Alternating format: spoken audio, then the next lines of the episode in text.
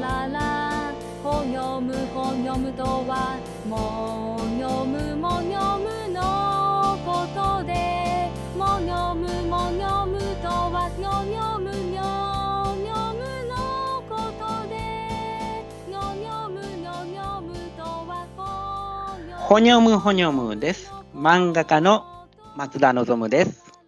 絵本作家の月岡由美子です。早速ですが、最近の出来事です。僕はこういうことがありました。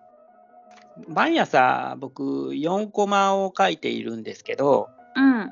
それを電子書籍化して配布しようかなと思って、ただで。うん。あ3年間書いてたからさ、1年ごとぐらいに365本まとめて、うん。単行本にしようとして、それだら古くなってなんでこの人たちがこんなことしてんのかっていうのがわからないこことが多くてね、えー、3年ぐらいでそんな変わりましたか？えうん、ー、3年前のうん今頃って公園に黄色いテープが貼られて入園禁止になって子供とか遊べなかったんですよ。あうんでも今はまだわかるけど多分あと数年経ったらよくわかんなくなると思うのー、ね。あー、そうですね。うんうん。あるいはね、近所でね、友達とたまたま出会って、ああ、久しぶりって喋ってたらね、うん。そこを通りかかった老人に、集まって喋るなって怒鳴られたりとか、うん。そっか。い全員今だとちょっとびっくりしちゃう全員マスマスクしてんのに。あー結構あのスーパーとかで列を作ってる時もみんなピリついてましたよね。3年前とか2年前かぐらいまで。うん、うん。こういうのってさ、3年ぐらい経ったら、あったなーぐらいなんやけど、もうね、うん。少し経ったら解説入れないと分かんなくなると思うんだよ、ね。ああそうかもしれない。あのあんまりそれあの分かんない世代が何年か経ったら出てくる感いや、それに僕らだって忘れるしさ、あるいはその怒鳴られたことのない人は、なんで怒鳴られてんのかも分からなかったりするわけや。うーん。だからギャグの注釈って寒いねんけど、出来事を全部注釈つけていってるんです。いやー大変な作業ですね。そう。3年分。まあまあ、それがようやく今日で終わりそうなので、ああ素晴らしいこれ2020年度分が完成して、来月が2021年度、再来月が2022年度っていうふうに、月ごとに1年ずつ、あの配布していこうかなと思ってるんで、はい、まあ皆さんも興味あったら読んでください。ただなんで、はい。Amazon Kindle で、まあこれも後で、あのー細かく言いますんで、よろしくお願いします。で、月岡んさんはどうですの？最近。はい。なんかね、前にちょっとお話ししたんですけどね、あのーなんか小さい頃、幼稚園ぐらいの頃だったかなと思うんだけど、あの家の近所のね、おなんか大きなお城みたいな家に外国人の金髪の女の子が住んでてね、その記憶があるんだけど、あれは現実だったのか、あやふやだなのか、ちょっとあやふやだったんですよ、ちょっと現実か夢かみたいなところが。うんそれをなんかあの話したんですけどこの前ちょっと自分の母親に聞けるチャンスがあったので聞いてみたところ、うんなんかやっぱり本当にいたらしくってその一家が。でなんかあの、実は私の家にも遊びに来たことがあるっていうことが分かってその子がね家に入るなりね狭いって言われたことをねお母さんが思い出して すっごいなんか寂しそうにしてました。え、日本語で？そう、日本語が喋れたらしいの。それで、なんかね、確かにその頃住んでた家は平屋ですし、なんかそのお城の家に比べたら、あの、ちっちゃいけれども、そんなにめちゃくちゃ狭いっていうわけじゃなかった家だったんだけど、うん。なんか、ちょっと母親がすごいその狭いって言われたことで軽く傷ついてて、子供って素直じゃないですか。うんだからなんかそういうのを思い出して、ちょっと二人で盛り上がってました。ラララ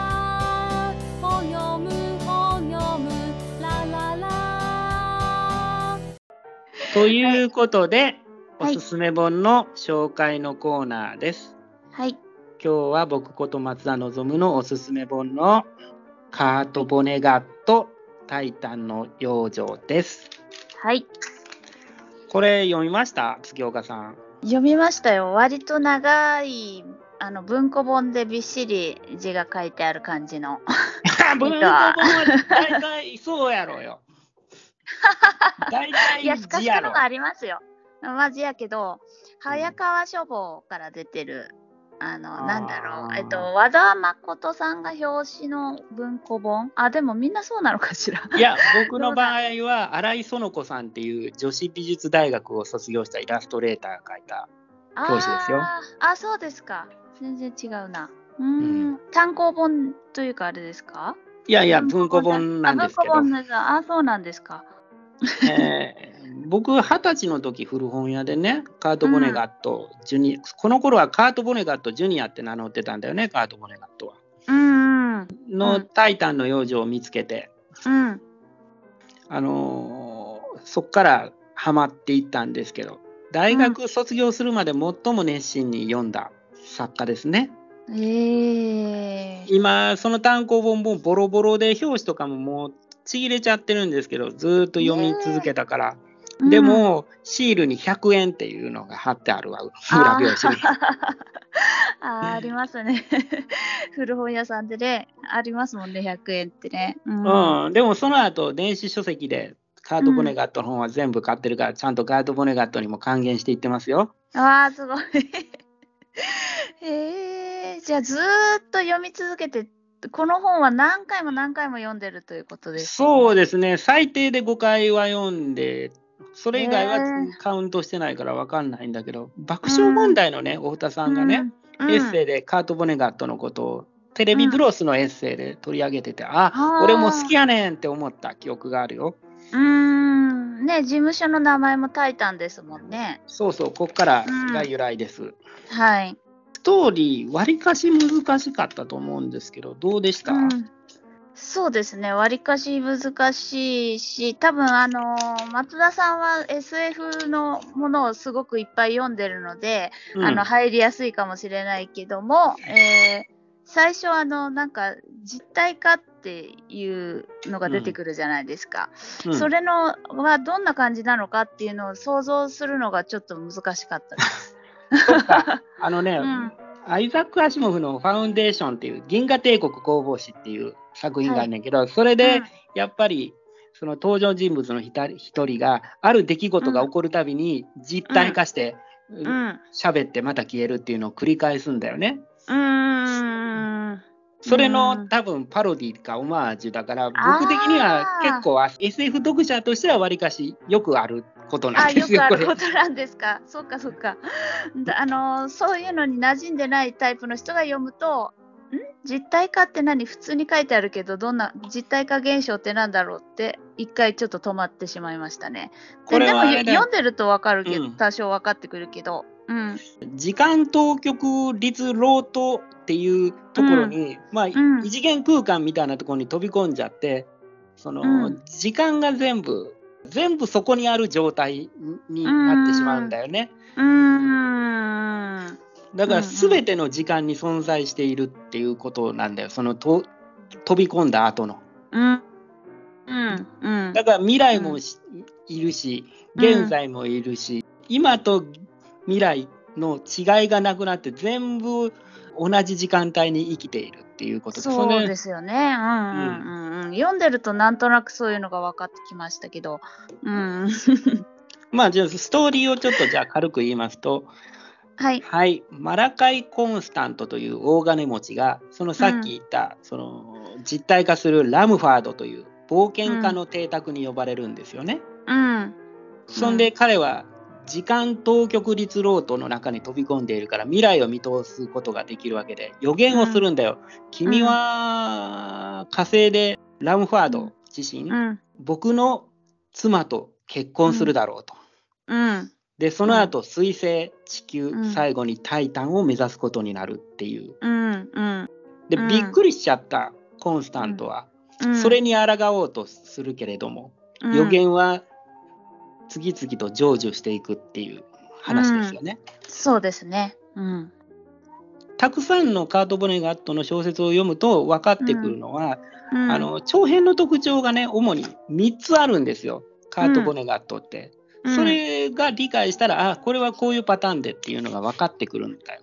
ああ、パタでーンがそうあると。一個は、すべてが終わった時点の視点から物語が描かれるんだよ。神のし、うん。視点から。だからこれ多分うん。おそらくタイタンの幼女が終わこの出来事がすべて終わった時点からその、見通して書いているからこの後彼はこういうことが起こるこういうことが起こるとかって結構ナレーションが先走りして言っていくよね。うん。うん。これはね、うんもうすべてのカート・ボネガットの小説で一貫していることなんですよ。うんうんで、ある部分はそのし小説の一人がうんカート・ボネガットみたいな神の視点を持っているからラムファードっていうさっきの人が。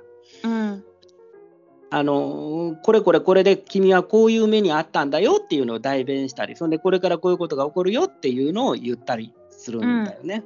うん物語において意図がわからない行動をしたりさせられたりしても、その例えばマラカイ・コンスタント主人公がそういうことをさせられても、うん。ラムファード氏とそのナレーションによって後でこれはこういうことでしたっていう解説が来るから、うん。それが来るまで我慢すればわかるんだけどそれがわからないうちは何が起こってんのかわかんない そうそうそうそう。うん。うんうん。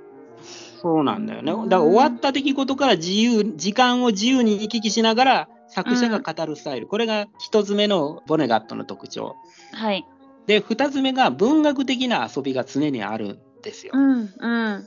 で「チャンピオンたちの朝食」っていう小説の中では、うん。ページをめくるたびにボネガット自身の描いたイラストとかギャグとかが絵で入ってたりするんだよね。うん。な例えばそのしそのかチャンピオンたちの朝食に出てくる主人公は、うん。あまりにも文学的に飛躍しすぎていて評価されなくてそうん。のエッチな小説にカテゴライズされているんだよ。でその本棚っていうのが「うん。むき出しビーバーこの中」っていう矢印がうん。あるっていう描写があって「むき出しビーバーこの中」っていう矢印そのポップ？本屋うのん。ポップを、あのボネガットが書いて。うん。でむき出しビーバーっていうのはパンツの履いてない女性が股を広げてる写真のことを指すんですけど。うん。で、うん。そさらに次のページめくるとビーバーとはこれであるって言ってうん。哺乳類のビーバーの絵が描いてあったりとか。あー。面白いななんか。うーん。あと「ガラパゴスの箱舟」という小説の中ではこれも100万年先の視点で書かれてるんだよね。うんで昔々今から100万年前のうん西暦1989年のこととかってうんいう風にして書かれるんだよ。あーあーあそんで特定の人名に星印をつけてるんだよね。うん。で名前の頭に星印のついている人はこの物語の日暮れまでに死ぬことになるっていう。そう実験が物語の中でさされていて。でおそらく「タイタンの幼女」という小説の中でもそういうあの実験的な文学的な遊びが入っていて「親愛なるアンク」って書かれている手紙とかがそういう叙述的なトリックを使っていると思う。うん。うん。うん。うんなんかあのアンクの手紙面白かったです。うんうんこれに出てくる。うん。でもう一つ3つ目のカート・ブレガットの特徴は、うん。異なる小説に登場する登場人物が手塚治虫のスターシステムみたいな感じでラムファード自身がうん。他の小説にも出てくるしあ「スローターハウス5」っていう小説ではまだその時間当局率ロートに飛び込む前のラムファードが出てくるしへえ。この人スロが出てくるんだ、他にも。で、スローーターハウス5はそもそもその小説の主人公がタイタンの幼女という小説の中にも出てくるトラファマドール星に誘拐される話だし、うん。うんうんうんうんいくつかの本を読んでると、あ、この部分はこうでこうでこうでって補ってだんだん分かってくるんですよ。すごい。うーん。なかなか、なんかファンだと嬉しいですよね。また出てくると。なんかそうやねんな同じ人物が。うん。だから難解なようでいてなんか読んでいるうちに分かってくるタイプの難解さだから、本当になんか、なんていうのかなうん分からんけどこれはこういう解釈かなとかっていう難解さではない。うん。読んでいたら国語力で解読できるレベルの難解さ、うん。うん。でそうん。僕の中ではすごく筒井康隆が好きだったから基礎の部分で共通項を感じて好きになったんですよ。うんすごく変な話だったでしょ、そう、変な話でした。あの、まずなんかラムファード夫人がちょっとおかしな人ですよね。うーん、なんか風貌とかも変だし、行動もちょっと不思議な感じうんで、うん、なんかいろんなそういう面白い人たちも出てくるし、うん火星のなんか小太鼓のシーンとかもなんか面白かったです。うん、なんかテント貸しますってやつ。ああ、うんあの子供のクロノとかがすごく変な風に火星で育てられてちょっと頭おかしく育ってるんだよね。そうですね、黒のはおかしくなってましたね。うーん。クロノが父親に会うシーンとか、俺はすごく好きなんだけど。そうですね、あれ。結局アン、アンクの子供なんですよね。うんアンクの。うん。そうそれそれなのに「へえそうなんだ」って父親だって言っても その父親っていう概念があんまりピンとこないからそんで「じゃあ俺行くね」って言ってうん。すごいすげない態度をされるのね。うんでもうんアンクは自身はすごく、うん彼のことが息子だからすごく思い入れがあってボロボロボロボロって涙を流すんだよね。流しますね。うん。うん、そういうならアンクがびっくりしちゃって「俺俺うんもう行くから!」って言ってダーって走って出ていくねんな。うん。俺あのシーンがすごくね好きなんですよ。うーん。なんか、うんつ辛いですよね、本当に。うんうん、なんかそあの環境によってそうなっちゃうのかしら、なんかああいう環境にいると。そううんなん筒井康隆と白草の奇抜さでは似てるし匹敵するぐらい面白いんだけど筒井さんはねそのこのポッドキャストでも以前取り上げたうん「驚愕の荒野」みたいに物語とか文学の構造に進んでいったのね。うん。でカート・ボネガット自身もそういう部分があるんだけどうん。よりなんか彼の内面の方向に向かっていったんだよ。うん。うんで、ドレスデン爆撃っていうそのじ第二次世界大戦の事件があってその時にね、うんあの彼はアメリカから派遣された軍隊なんだけどドイツに捕まって捕虜として働かされてたんだよ。で捕虜として働かされていたその場所にアメリカ軍が爆撃加えて、仲間もみんな死んじゃったんだよね。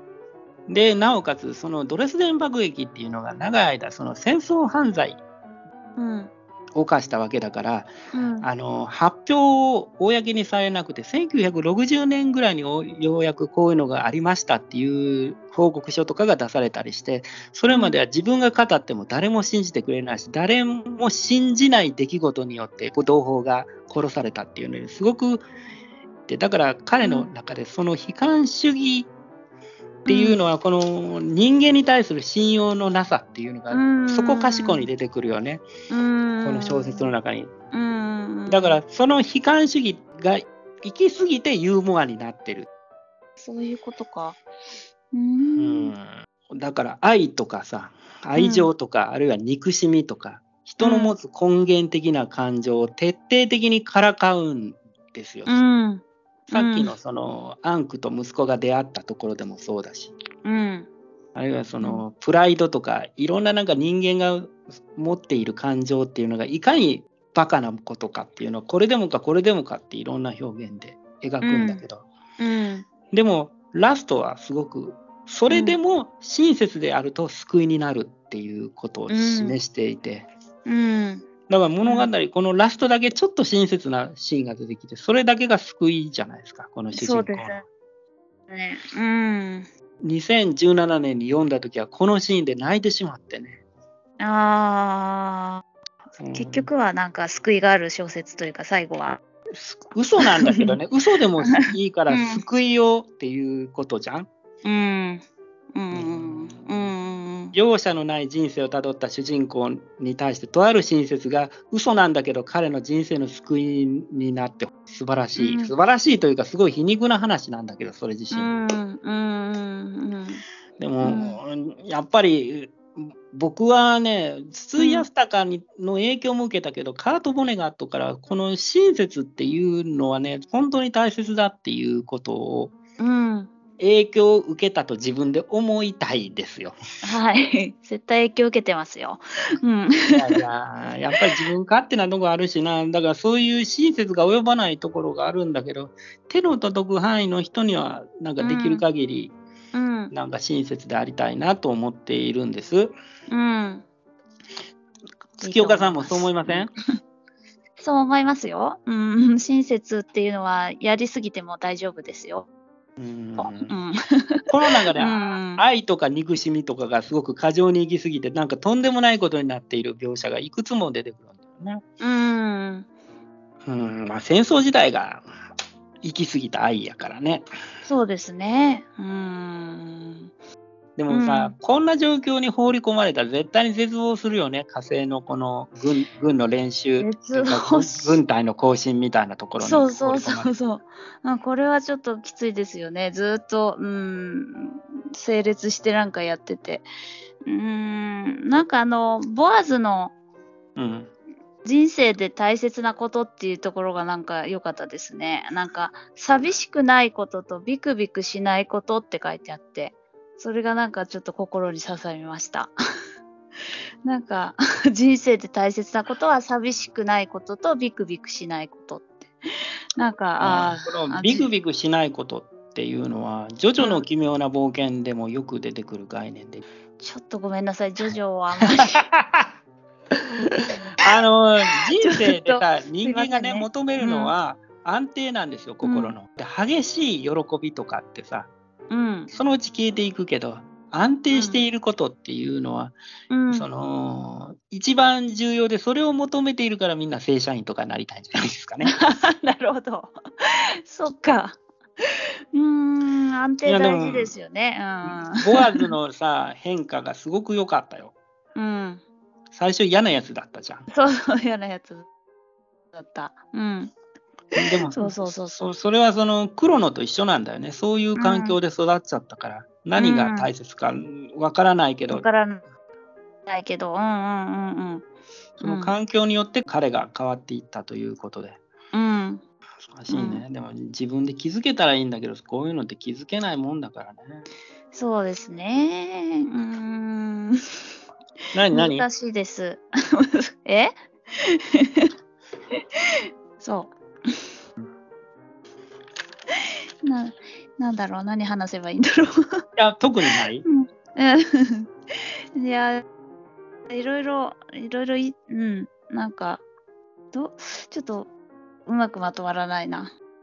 タイタンの幼女を読んだことがある方がいて、で、なんか、猫のゆりかごとか、スローターハウス5、これはおすすめだとい教えられました。やスローターハウスはい5ね、うん。先日あの SF 読書会時々参加するところでやったんですけど、何回っていうわけじゃないけど、ものすごく変な小説なのね。うーん。あのトラファマドール星人のしような視点で全ての、全ての時間帯にいる主人公が登場するんだよ。ドレスデン爆撃んんされる人なのねこの人は。うんうんでそのスローターハウス5っていうのはその収容所の名前なんですよ。ああ、これは収容所の名前で。なんでカート・ボネガットって考え方を簡単には理解できないようにすごく遠回りにはっきりと言わない言い方で自分を語るんだけど遠回りした、うん、うんあの自伝なんですよねスローターハウス5って。で、うん。そうこれは収容所で伝、うん、うん。ゲロゲロを吐いていた捕虜がいた、うん。うん。それが私であるとかって。ああ。主人、公の視点でうん。吐いている人とか主人公の視点でそこにいたその他大勢の兵士の一人が私であるっていう風にして、うん。つまりその兵士がその他大勢のうちの一人の自分をその他大勢の一人の他の兵士から見て書いているんですよ。うん。うん。しかも時間軸を全部シャッフルして。ああ。すごい遠回りですね、確かに。そうでトラハマドル星人に誘拐された時のこととか、あるいはその、物事をストレートには書かないんだよねカート・ボネガットって。この「タイタンの幼女」という小説の中でもそのプロット自体はさ一番最初に言ったように簡単なんだけど、うんどうしてそうなるかっていうプロットに対してなんでこんなことになっていくねんっていう不条理が降りかかっていくわけで。うん。でその不条理そのものが人生でありそのそこで唯一親切だけが救いになるっていう彼のなんか人生観だと思うんだよね。あとなんかあの、あのー余談ですけど、なんか太田光さんの後書きみたいなのが載ってたんですよ、その文庫版に。そっち載ってました？いや僕らその前のだやつやから載ってない。なんて書いてある載ってなかった。なんかね、に人間は自分自身の意思によって生きることができるのだろうかって書いてあって、それがなんか、あそういう、確かにそういうのがテーマかもしれないって、なんかこのタイタンの幼女のことを思いましたね。なんか自分自身の意思でい生きれてないというか、なんかいろんな影響力があったりとか、別に火星に行ったからとかそういうんじゃなくて、普通にいあの普段生きててもいろんな力が働いて、自分は生きてるなと思ったんです。いや、あのー リベラル的にはその自己決定というか自分の意思で決定することが一番この世界で重要だとされてるね、どんな不合理な決定であっても、例えば子供を作らないっていう決定とか自分はその LGBT であることをそのカミングアウトするとかにもかかわらず、その最近よく言われるのは自己決定に対してその、例えば報道とかうん、あるいはそのいろんな薬物を飲んだりいろんな薬を飲んだりなんかコーヒーとかを飲んだりとかでも、その思考レベルがどんどん変わってるんだよね普通の状態とは。うーん。あ。普段飲んでるコーヒーとかでも変わってくるの？変わってくるんですよ。うん。でさその、知らない間に洗脳を受けていることもあるしロシア人って自分らが戦争を起こしてるってことを気づいてないんですよやっぱ一定数。特に年を取った人とか。でも彼の彼らの下す決定と僕らの下す決定って同じ価値があるとされてるけどどうなんだろうねっていう問題があるじゃん、うん。うん、だから自己決定が一番重要なのに自己決定に対してそのコントロールする技術っていうのはこの世界がものすごく進んでしまっているからうん。非常に皮肉な状況になっているよねっていうことが言われてて、でも、うんこの話ってそういうことじゃないですか「タイタンの王女」って。うんそうですね。うん、自己決定がどうしてもその周囲のコントロールとかその情報操作によってできない状況にさせられているっていうすごく現代的なことを表した比喩でもあるなとも思った。うん。うん。うん。そうです。そういうことが言いたかったです。うん。うん。ね。まあいいや。はい。じゃあ、最後にもう一度僕のおすすめ本の情報です。カート・ボネガット、タイタンの幼女、早川書房から1078円で発売しています。はい。ここでいつもなら次回のおすすめ本を紹介するところですが、来週は特別編で2人のトーク会です。お楽しみに。はい。ラララ